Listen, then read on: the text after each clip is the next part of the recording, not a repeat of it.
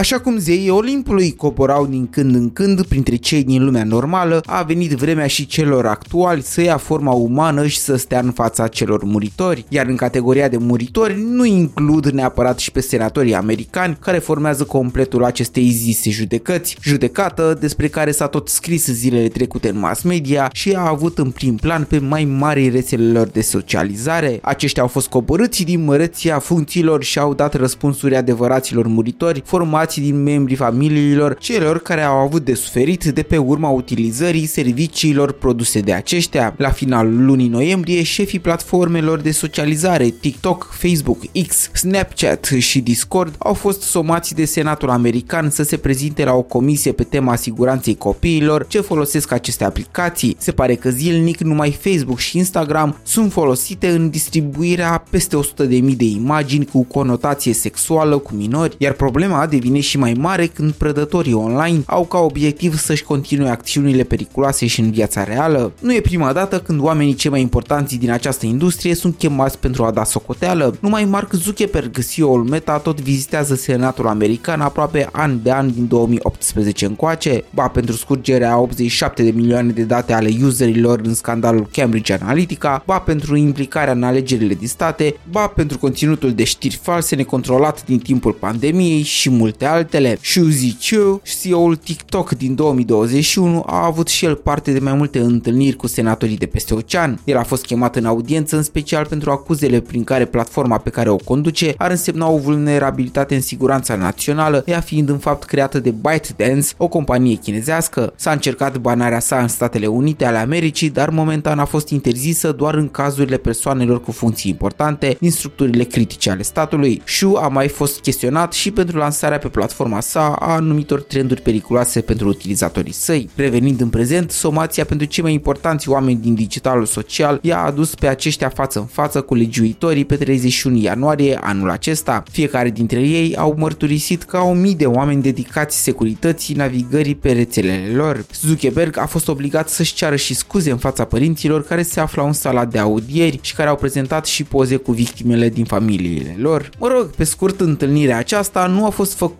să ducă efectiv către un rezultat împotriva lor, ci este realizată pentru a mai trage semnale de alarmă că uneori utilizarea acestor aplicații foarte populare ar trebui reglementate mai aspru în legislațiile tuturor statelor, pentru că întâlnirea decurge cam așa. Senatorii, vai, nu vă e rușine că rețelele voastre sociale spală creierul copiilor noștri și îi expun la toate pericolele de pe lume, la care oamenii de afaceri, da, înțelegem și ne pare rău pentru situația neplăcută. Vom face tot ce ne stă în putință să limităm efectele nocive, dar nu uitați totuși că este o afacere și din păcate ambele părți au dreptate. Bogdan este numele meu, iar la Short Tech News îți spun că până la legile lor ține foarte mult de noi în ce cantitate și în ce fel consumăm împreună cu familia noastră informațiile regăsite pe aceste platforme și mai ales trebuie să fim atenți pentru a nu fi și noi consumați la rândul nostru. Până data viitoare, atenție la navigare. Pe curând!